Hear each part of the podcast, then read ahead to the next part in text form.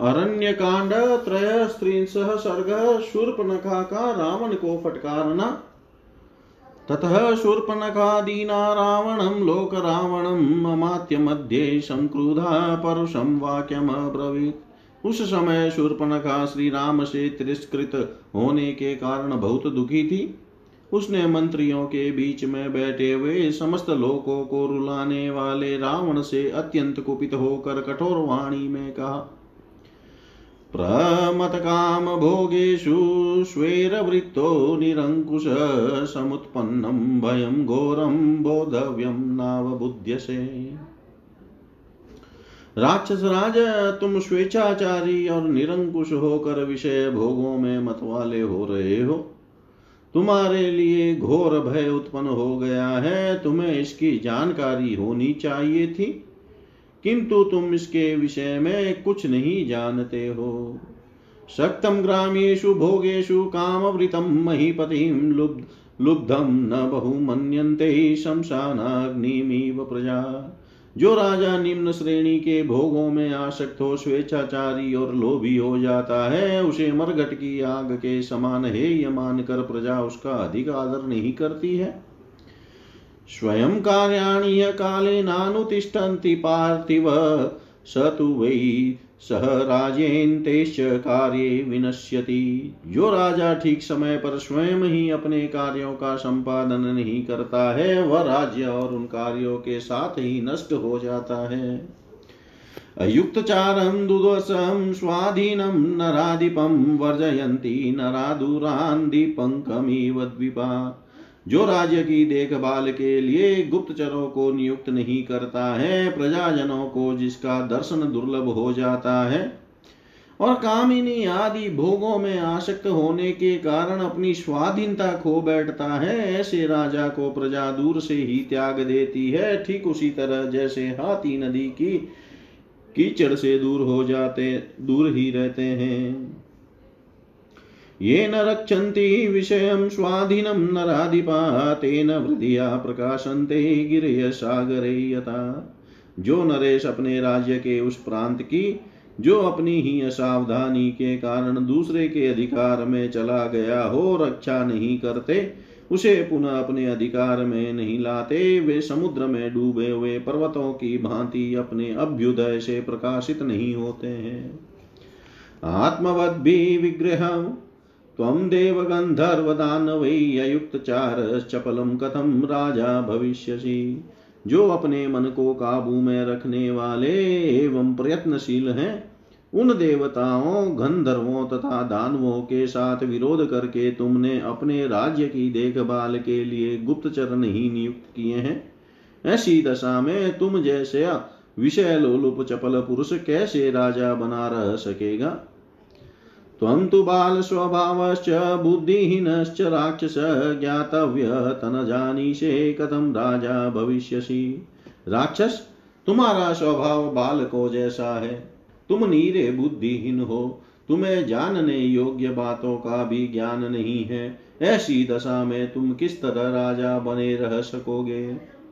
येषां चाराश्च कोशश्च नयश्च जयतां वर अस्वाधीना नरेन्द्राणां प्राकृतेस्ते जने समा विजयी वीरों में श्रेष्ठ निशाचर पते जिन नरेशों के गुप्तचर कोश और नीति, ये सब अपने अधीन नहीं है, वे साधारण लोगों के ही समान हैं। यस्मात् पश्यन्ति दुरस्तान् सर्वान् अर्थान् नराधिपाचारेण तस्मादुच्यन्ते राजानो दीर्घचक्षुष। गुप्तचरों की सहायता से राजा लोग दूर दूर के सारे कार्यों की देखभाल करते हैं, इसलिए वे दीर्घदर्शी या दूरदर्शी कहलाते हैं। युक्तचारं मन्ये त्वां प्राकृते सचिवे युत, स्वजनं च जनस्थानं निहतं नावबुध्यसे। मैं समझती हूँ, तुम गंवार मंत्रियों से घिरे हुए हो। तभी तो तुमने अपने राज्य के भीतर गुप्तचर नहीं तैनात किए हैं। तुम्हारे स्वजन मारे गए और जन स्थान उजाड़ हो गया, फिर भी तुम्हें इसका पता नहीं लगा है। चतुर्दश सहस्राणि रक्षसां भीमकर्मणां हतान्येकेन रामेण खरच स दूषण। ऋषि भयम सदूषण ऋषीणां भयं दत्तं कृतक्षेमाशदण्डकाधर्षितं च जनस्थानं रामेणाक्लिष्टकारिणा।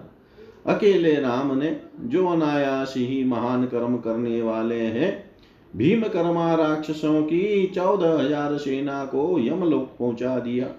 खर और दूषण के भी प्राण ले लिए, ऋषियों को भी दान कर दिया, तथा दंडकारण्य में राक्षसों की ओर से जो विघ्न बाधाएँ थी, उन सबको दूर करके वहाँ शांति स्थापित कर दी। जन स्थान को तो उन्होंने चौपट ही कर डाला।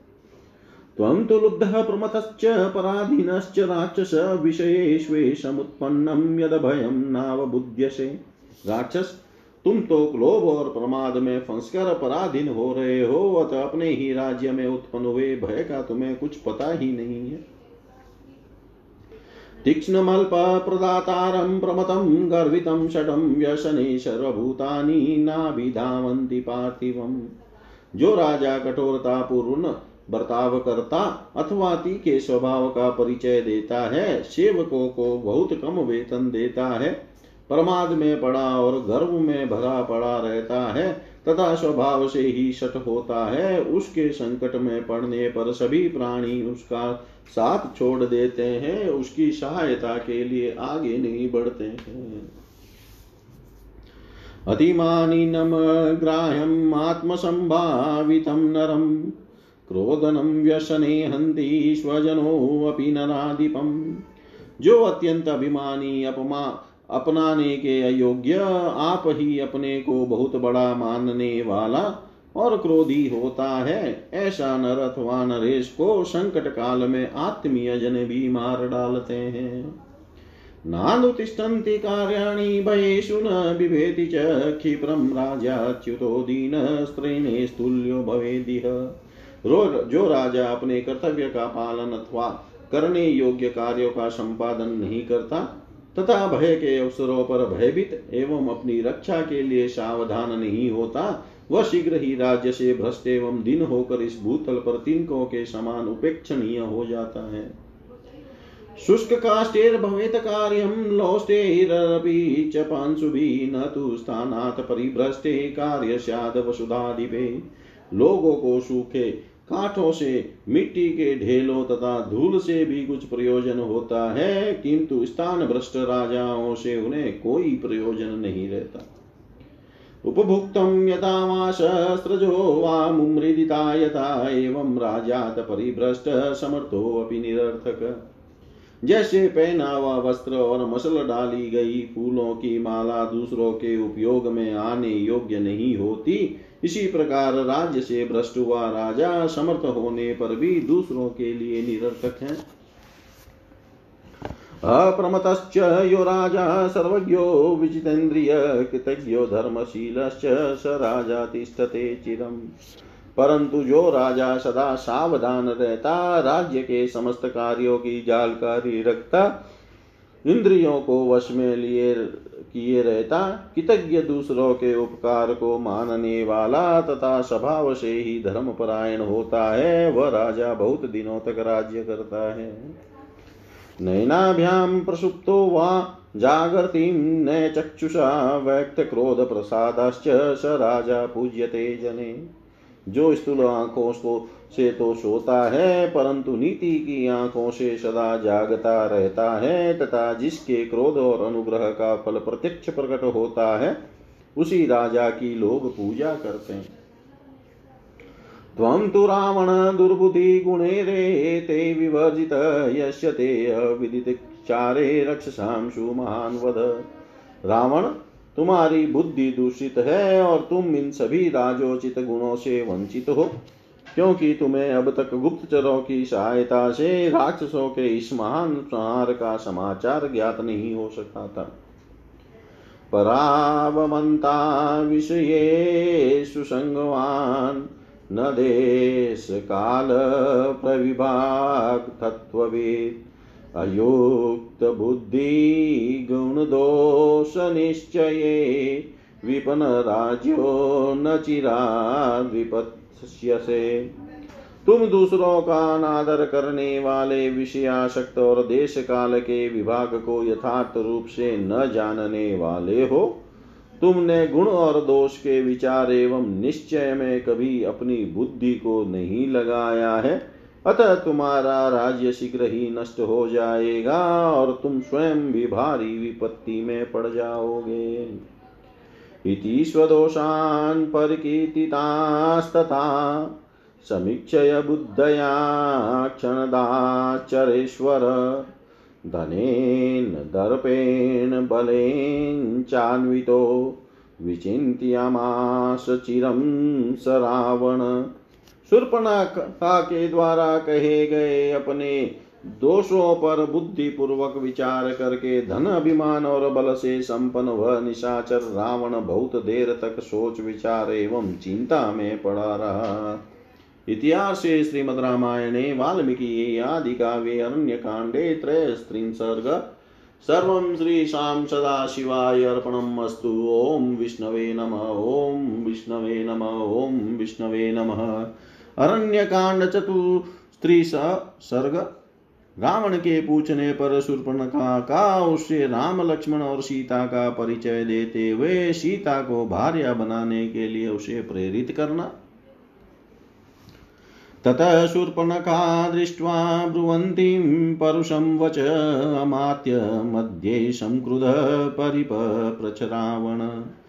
शूर्पणखा को इस प्रकार कठोर बातें कहती देख मंत्रियों के बीच में बैठे हुए रावण ने अत्यंत कुपित होकर पूछा कश्च नाम कथम वीर्य किं रूप, किं पराक्रम किमर्थम दंडकारण्यम प्रविष्ट सुदुस्तरम?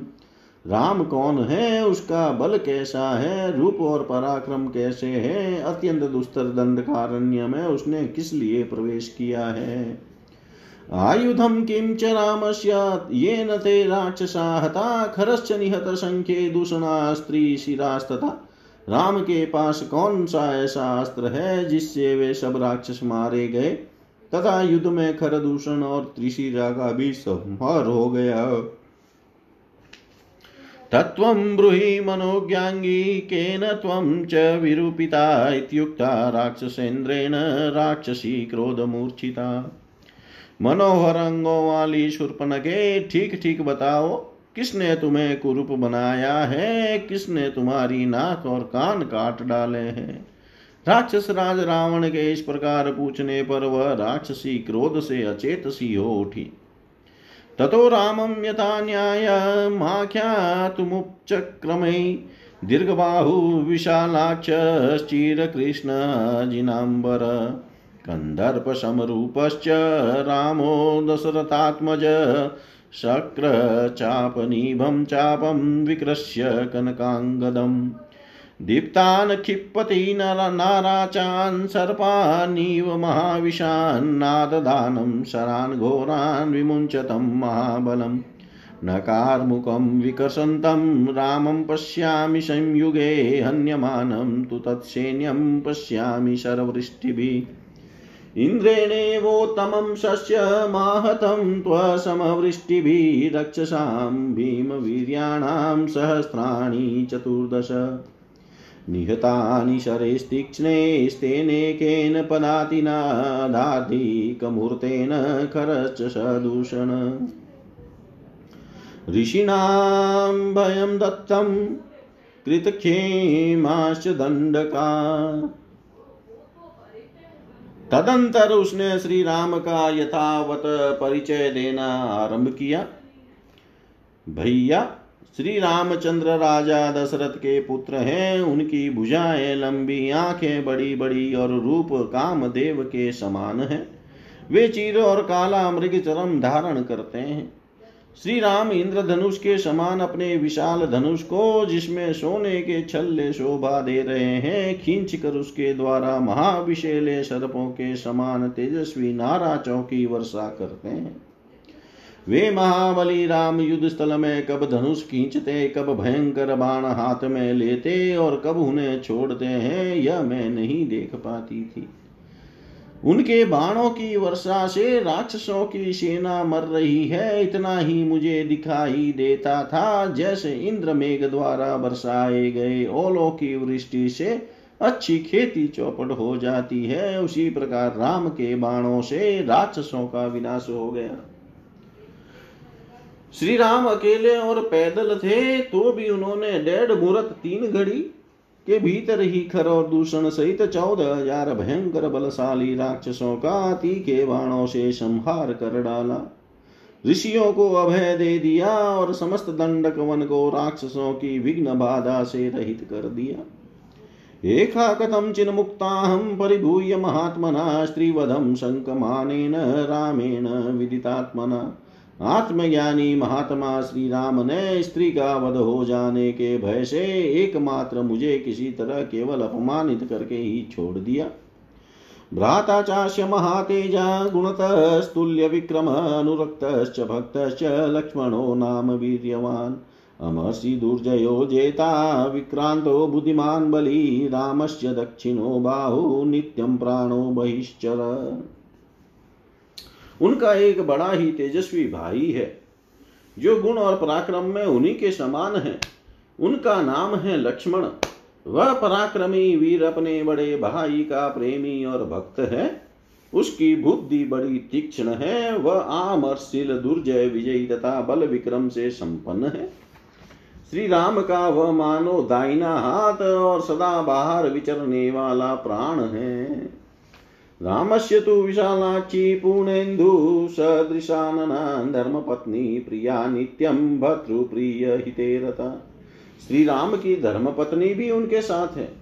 वह पति को बहुत प्यारी है और सदा अपने स्वामी का प्रिय तथा हित करने में ही लगी रहती है।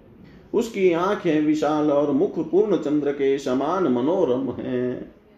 सासुकेशी सुनाशोरु सुरूपा च यशस्विनी देवतेव वनस्यास्य राजते श्रीदिवापर उसके केश नासिका उरु तथा रूप बड़े ही सुंदर और मनोहर है। वह यशस्विनी राजकुमारी इस दंडक वन की देवी सी जान पड़ती है और दूसरी लक्ष्मी के समान शोभा पाती है। तप्त कांचन वर्णाभा रक्त तुंग नखी शुभा सीता नाम वरारोहा वेदेही तनु मध्यमा उसका सुंदर शरीर तपाए हुए स्वर्ण की कांति धारण करता है, नख ऊँचे तथा लाल है, वह शुभ लक्षणों से संपन्न है, उसके सभी अंग सुडोल है और कटिभाग सुंदर तथा पतला है, वह विधेयराज जनक की कन्या है और सीता उसका नाम है। नेव देवी न गंधर्वी न यक्षी न च किन्नरी तथा रूपा मया नारी दृष्टपूर्वाम महितले। देवताओं, गंधर्वों, यक्षों और किन्नरों की स्त्रियों में भी कोई उसके समान सुंदर नहीं है। इस भूतल पर वैसी रूपवती नारी मैंने पहले कभी नहीं देखी थी। यस्य सीता भवेद भार्यायं च हृष्टा परिष्वजेत् अभिजीवेत स सर्वेषु लोकेष्वपि पुरन्दरात्। सीता जिसकी भार्या हो और वह हर्ष में भरकर जिसका आलिंगन करे, समस्त लोकों में उसी का जीवन इंद्र से भी अधिक भाग्यशाली है। सा सुशीला वपुश्लाघ्या रूपेणा प्रतिमा भुवि तवानुरूपा भार्या सा त्वं च तस्य पतिवर उसका शील स्वभाव बड़ा ही उत्तम है। उसका एक एक अंग स्तुत्य एवं स्प्रहणीय है। उसके रूप की समानता करने वाली भूमंडल में दूसरी कोई स्त्री नहीं है। वह तुम्हारे योग्य भार्या होगी और तुम भी उसके योग्य श्रेष्ठ पति होगे। तान्तु विस्तीन जगनाम पीनो तुंगपयोधराम भार्या ते तु तवाने तु मुद्यताहम वरानना विरूपितास्मि क्रूरेण लक्ष्मणेन महाभुज। तां तु दृष्टवाद्य वेदेहि पूर्णचन्द्रनिभानना। मन्मथस्य शराणां च त्वं विधेयो भविष्यसि। यदि तस्यामभिप्रायो भार्यात्वे तव जायते। शीघ्रमुदधिगृह्यतां पादो जयातमीह दक्षिण। महाबाहो विस्तृत जगन और उठे हुए पुष्ट कूचों वाली उस सुमुखी स्त्री को जब मैं तुम्हारी भार्या बनाने के लिए ले आने को उद्यत हुई, तब क्रूर लक्ष्मण ने मुझे इस तरह क्रूर कुरूप कर दिया। पूर्ण चंद्रमा के समान मनोहर मुख वाली विदेह राजकुमारी सीता को देखते ही तुम कामदेव के बाणों के लक्ष्य बन जाओगे। यदि तुम्हें सीता को अपनी भार्या बनाने की इच्छा हो तो शीघ्र ही श्री राम को जीतने के लिए यहाँ अपना दाहिना पैर आगे बढ़ाओ। रोचते यदि ते वाक्यं ममेतद् राक्षसेश्वर क्रियतां निर्विशंकेन वचनं मम रावण।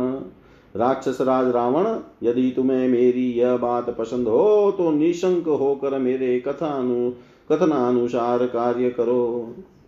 विद्या शक्तिं च क्रियतां च महाबल सीता, तवान् वद्याङ्गी भार्या राक्षसेश्वर। महाबली राक्षसेश्वर, इन राम आदि की असमर्थता और अपनी शक्ति का विचार करके सर्वांग सुंदरी सीता को अपनी भार्या बनाने का प्रयत्न करो, उसे हर लाओ। निशम्य रामेण सरेरजिह्यताञ्जनस्तान् गतान् निशाचरान्।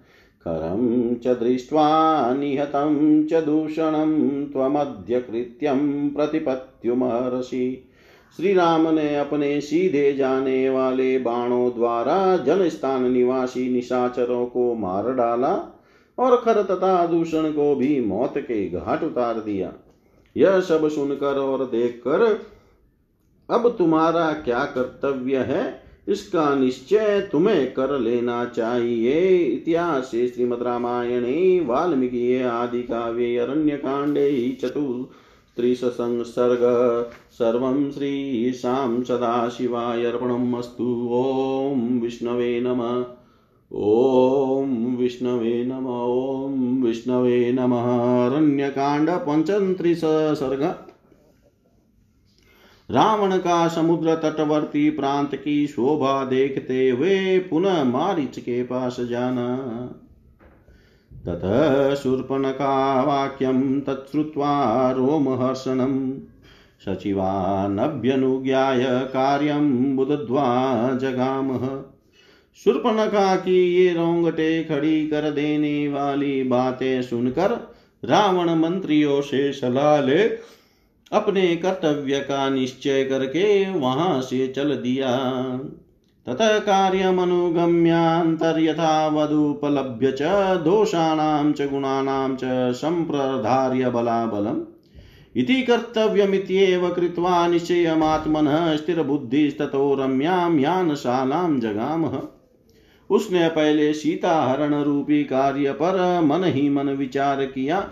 फिर उसके दोषों और गुणों का यथावत ज्ञान प्राप्त करके बला बल का निश्चय किया। अंत में यह स्थिर किया कि इस काम को करना ही चाहिए। जब इस बात पर उसकी बुद्धि जम गई, तब वह रमणीय रथशाला में गया। यानशालां ततो गत्वा प्रचसनं राक्षसाधिपः सुतं रथः संयोज्यतामिति गुप्त रूप से रथशाला में जाकर राक्षस राज रावण ने अपने सारथी को यह आज्ञा दी कि मेरा रथ जोत कर तैयार करो। एवमुक्त क्षणेनेव सारथी लघुविक्रम रथं संयोजयामाश, तस्यामि। भीमतमुत्तमम् सारथी शीघ्रता पूर्वक कार्य करने में कुशल था। रावण की उपयुक्त आज्ञा पाकर उसने एक ही क्षण में उन, उसके मन के अनुकूल उत्तम रथ जोत कर तैयार कर दिया। कामगम रथमास्ताय काञ्चनं रत्नभूषितं पिशाचवदने युक्तं खरे कनकभूषणे। वह रथ इच्छानुसार चलने वाला तथा स्वर्णमय था, उसे रत्नों से विभूषित किया गया था। उसमें सोने के साज बाजों से सजे हुए गद्दे जूते थे, जिनका मुख पिशाचों के समान था। रावण उस पर आरूढ़ होकर चला। मेघप्रतिमनादेन शतेन धनदानुज राक्षसाधिपति श्रीमान् ययो नद नदीपति। वह रथ मेघ गर्जना के समान गंभीर घर घर ध्वनि फैलाता हुआ चलता था। उसके द्वारा वह कुबेर का छोटा भाई श्रीमान राक्षस राज रावण समुद्र के तट पर गया। स श्वेतवालव्यजनः श्वेतछत्रो दशानन, स्निग्ध वैदूर्यशङ्काशस्तप्तकाञ्चनभूषण दशग्रीवो विशन्ति भुजो दशनीयपरिच्छद त्रिदशारिमुनीन्द्रघ्नो दशशीर्षं युवा त्रिराट। उस समय उसके लिए सफ़ेद चांवर से हवा की जा रही थी। सिर का ऊपर श्वेत, सिर के ऊपर श्वेत छत्र तना हुआ था। उसकी अंग कांति स्निग्ध वैदुर्य मणि के समान नीली या काली थी। वह पक्के सोने के आभूषणों से विभूषित था।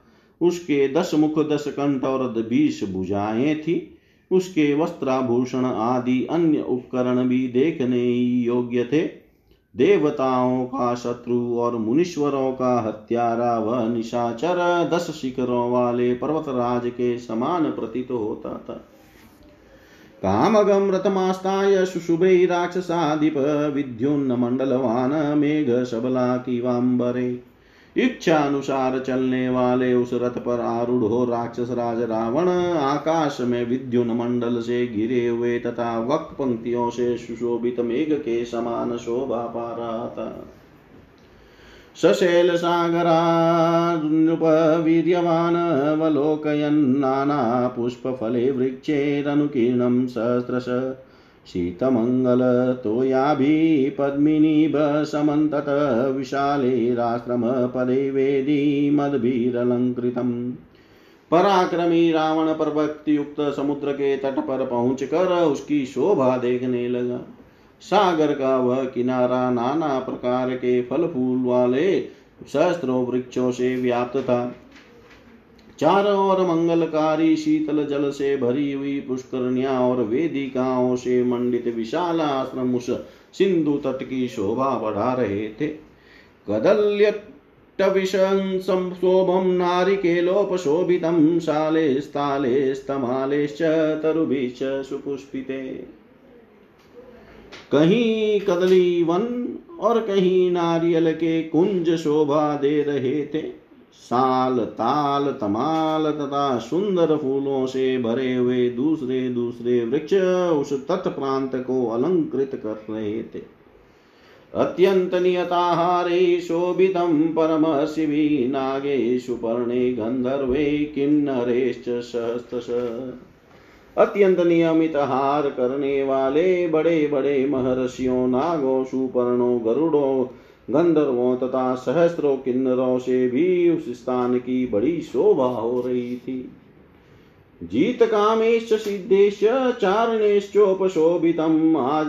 वेखानसेमासै वालकिल्यै मरीचिपे काम विजयी सिद्धों, चारणों ब्रह्मा जी के पुत्रों वान वानप्रस्थों माश गोत्र में उत्पन्न मुनियों बाल खिल्य महात्माओं तथा केवल सूर्य किरणों का पान करने वाले तपस्वी जनों से भी वह सागर का तट प्रांत सुशोभित हो रहा था। दिव्याभरणमाल्याभिदिव्य रूपाभिरावृतं क्रीडारत विधिज्ञाभिरप्सरोभिः सहस्रश। सेवितं देवपत्नीभिः श्रीमतीभिरुपासितं देवदानवसङ्गेश्च चरितं त्वमृताशिभिः दिव्याभूषणों और पुष्पमालाओं की धारण करने वाली तथा क्रीड़ा विहार की विधि को जानने वाली सहस्त्रों दिव्य रूपिणी अप्सराएँ वहाँ सब और विचर रही थी। कितनी ही शोभाशालिनी देवांगनाएँ उस सिंधु तट का सेवन करती हुई आस पास बैठी थी। देवताओं और दानवों के समूह तथा अमृत भोजी देवगण वहाँ विचर रहे थे। हंस क्रौञ्चप्लवाकीर्ण सारसे सम्प्रसादितं वैदुर्य प्रस्तरं स्निग्धं सान्दनं सागरतेजसा सिंधु का वह तट समुद्र के तेज से उसकी तरंग मालाओं के स्पर्श से स्निग्ध एवं शीतल था। वहाँ हंस क्रौच तथा मेढक सब और फैले हुए थे और सारस उसकी शोभा बढ़ा रहे थे। उस तट पर वैदुर्य मणि के सदृश श्याम रंग के प्रस्तर दिखाई देते थे। पाण्डुराणि, विशालानि, दिव्यमाल्ययुतानि च, तुर्यगीताभिजुष्टानि, विमानानि समन्तत। तप्साजितलोकानां कामगान्यभिसम्पतन् गन्धर्वाप्सरश्चेव ददश धनदानुज। आकाश मार्ग से यात्रा करते हुए कुबेर के छोटे भाई रावण ने रास्ते में सब और बहुत से श्वेत वर्ण के विमानों गंधर्वों तथा अप्सराओं को भी देखा। वे इच्छा अनुसार चलने वाले विशाल विमान उन पुण्यात्मा पुरुषों के थे, जिन्होंने तपस्या से पुण्य लोकों पर विजय पाई थी। उन विमानों को दिव्य पुष्पों से सजाया गया था और उनके भीतर से गीत वाद्य की ध्वनि प्रकट हो रही थी। निर्यासरसमूलानां चन्दनानां सहस्रश वन वनानि, पश्यन् सौम्यानि घ्राणतृप्तिकारिण्य च। आगे बढ़ने पर उसने जिनकी जड़ों से गोंद निकले हुए थे, ऐसे चंदनों के सहस्त्रों वन देखे, जो बड़े ही सुहावने और अपनी सुगंध से नासिका को तृप्त करने वाले थे। अगुरुणां च मुख्यानां वनान्युपवनानि च तक्कोलानां च, जाल्या जात्यानां फलिनां च पुष्पाणि च तमालस्य, गुल्माणि मरिचस्य च, मुक्तानां च समूहानि शुष्यमाणानि तीरत। शैलानि प्रवरांश्चैव प्रवालनिचयास्तथा काञ्चनानि च शृङ्गानि, राजतानि तथैव च। प्रस्त्रवाणि, मनोज्ञानि प्रशानान्यद्भुतानि च, धनधान्योपपन्नाति, स्त्रीरत्नैरावृतानि च। अतस्य स्वरथगाढानि नगराणि विलोकयन् तं समं सर्वतः स्निग्धं मृदुसंस्पर्शमारुतम्। अनूपे सिन्धुराजस्य ददश त्रिदिवोपमं तत्रापशतः स मेधाभं न्यग्रोधं मुनिभिवृतम्। समन्तादयस्यता शाखाशतयोजनमायता यस्य हस्तिनमादाय महाकायं च कच्छपम्। भक्षार्थं गरुडशाखामाजगाम महाबल तस्य तां शाखां भारेण पतगोतम सुपर्णपर्णबहुलां बभञ्जात महाबल। तत्र वैखानसामाशा वाल्खिल्या मरीचिपा। आजा बभूवधूम्राश्च सङ्गता परमर्शय तेषां दयार्थं गरुडस्तां शाखां शतयोजनाम् भग्नामादाय वेगेन तौचोभो गजकच्छपो एकपादेन धर्मात्मा भक्षयित्वा तदामिषम् निषादविषयं हत्वा शाकया पतगौतम प्रहर्षमतुलं लेभे मोक्षयित्वा महामुनि। कहीं श्रेष्ठ गुरु के वन थे कहीं उत्तम जाति के सुगंधित फल वाले तकोलो वृक्ष विशेषों के उपवन थे। कहीं तमाल के फूल खिले हुए थे, कहीं गोल मिर्च की झाड़ियाँ शोभा पाती थी। और कहीं समुद्र के तट पर ढेर के ढेर मोती सूख रहे थे, कहीं श्रेष्ठ पर्वत मालाएँ कहीं मूंगों की राशियाँ, कहीं सोने चांदी के शिखर तथा कहीं सुंदर, अद्भुत और स्वच्छ पानी के झरने दिखाई देते थे। कहीं धन धान्य से संपन्न स्त्री रत्नों से भरे हुए तथा हाथी घोड़े और रथों से व्याप्त नगर दृष्टि गोचर होते थे, इन सबको देखता हुआ रावण आगे बढ़ा। फिर उसने सिंधु राज के तट पर एक ऐसा स्थान देखा जो स्वर्ग के समान मनोहर, सब और से समतल और स्निग्ध था। वहाँ मंद मंद वायु चलती थी। जिसका स्पर्श बड़ा कोमल जान पड़ता था। वहाँ सागर तट पर एक बरगद का वृक्ष दिखाई दिया, जो अपने घनी छाया के कारण मेघों की घटा के समान प्रतीत होता था। उसके नीचे चारों ओर मुनि निवास करते थे। उस वृक्ष की सुप्रसिद्ध शाखाएँ चारों ओर सौ योजनों तक फैली हुई थी। यह वही वृक्ष था जिसकी शाखा पर किसी समय महाबली गरुड़ एक विशाल काय हाथी और कछुए को लेकर उन्हें खाने के लिए आ बैठे थे। पक्षियों में श्रेष्ठ महाबली गरुड़ ने बहुसंख्यक पतों से भरी हुई उस शाखा को सहस अपने भार से तोड़ डाला था। उस शाखा के नीचे बहुत से वेखानस मास, बाल्य, किल्य, मरिचिप, सूर्य किरणों का पान करने वाले ब्रह्मपुत्र और धूम्रप संज्ञा वाले महर्षि एक साथ रहते थे। उन पर दया करके उनके जीवन की रक्षा करने के लिए पक्षियों में श्रेष्ठ धर्मात्मा गरुड़ ने उस टूटी हुई सौ योजन लंबी शाखा को और उन दोनों हाथी तथा कछुए को भी वेग पूर्वक एक ही पंजे से पकड़ लिया तथा आकाश में ही उन दोनों जंतुओं के मांस खाकर फेंकी हुई उस डाली के द्वारा निषाद देश का संहार कर डाला। उस समय पूर्वोक्त महामुनियों को मृत्यु के संकट से बचा लेने से गरुड़ को अनुपम हर्ष प्राप्त हुआ। स तु तेन प्रहर्षेण द्विगुणीकृतविक्रमामृतानयनार्थं वै चकार मतिमान मतिम् उस महान हर्ष से बुद्धिमान गरुड़ का पराक्रम दूना हो गया और उन्होंने अमृत ले जान, ले आने के लिए पक्का निश्चय कर लिया। अयोजालानि निर्मथ्य भित्त्वा रत्नगृहं वरं महेन्द्रभवनाद् गुप्तमाजाहारमृतं तत्। तत्पश्चात इंद्रलोक में जाकर उन्होंने इंद्र भवन की उन जालियों को तोड़ डाला, जो लोहे की शिकंचों से बनी हुई थी। फिर रत्न निर्मित श्रेष्ठ भवन को नष्ट भ्रष्ट करके वहाँ छिपा कर रखे हुए अमृत को वे महेंद्र भवन से हर लाए। तम महर्षि गणेजुष्टं शूपणकृतलक्षणं नाम्नां सुभद्रं न्यग्रोधं ददर्शं धनदानुज।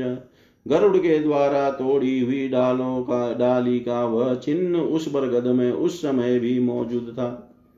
उस वृक्ष का नाम था सुभद्रवट। बहुत से महर्षि उस वृक्ष की छाया में निवास करते थे। कुबेर के छोटे भाई रावण ने उस वट वृक्ष को देखा। तम तु गत्वा परम पारम समुद्रस्य नदीपते तदर्शाश्रममेकान्ते पुण्यरम्ये वनान्तरे। नदियों के स्वामी समुद्र के दूसरे तट पर जाकर उसने एक रमणीय वन के भीतर पवित्र एवं एकांत स्थान में एक आश्रम का दर्शन किया। तत्र कृष्णाजिनधरं जटामण्डलधारिणं ददर्श नियताहारं मारीचम नाम राक्षसम वहाँ शरीर में काला मृग चरम और सिर पर जटाओं का समूह धारण किए, नियमित आहार करते हुए मारिच नामक राक्षस निवास करता था, रावण वहाँ जाकर उससे मिला। स रावण समागम्य विधिवत तेन राक्षसा, मारिचे नार्चितो राजा सर्व कामेर मानुषे। मिलने पर उस राक्षस मारिच ने सब प्रकार के अलौकिक कमनीय पदार्थ अर्पित करके राजा रावण का विधि पूर्वक आतिथ्य सत्कार किया। तम स्वयं पूजित्वा च भोजने नोदकेन च ईतया वाचा मारीचो वाक्यमब्रवीत। अन्न और जल से स्वयं उसका पूर्ण सत्कार करके मारिच ने प्रयोजन की बातें पूछते हुए उससे इस प्रकार कहा, कचिते कुशलम राजन लंकायाम राक्षसेश्वर केनार्थेन पुनस्त्वं वै तूर्णमेव इहा गत राजन तुम्हारी लंका में कुशल तो है, राक्षस राज तुम किस काम के लिए पुनः इतनी जल्दी यहाँ आए हो? एवमुक्तो महातेजा मारीचेन स रावण, ततः पश्चादिदं वाक्यं ब्रविद वाक्य कोविद।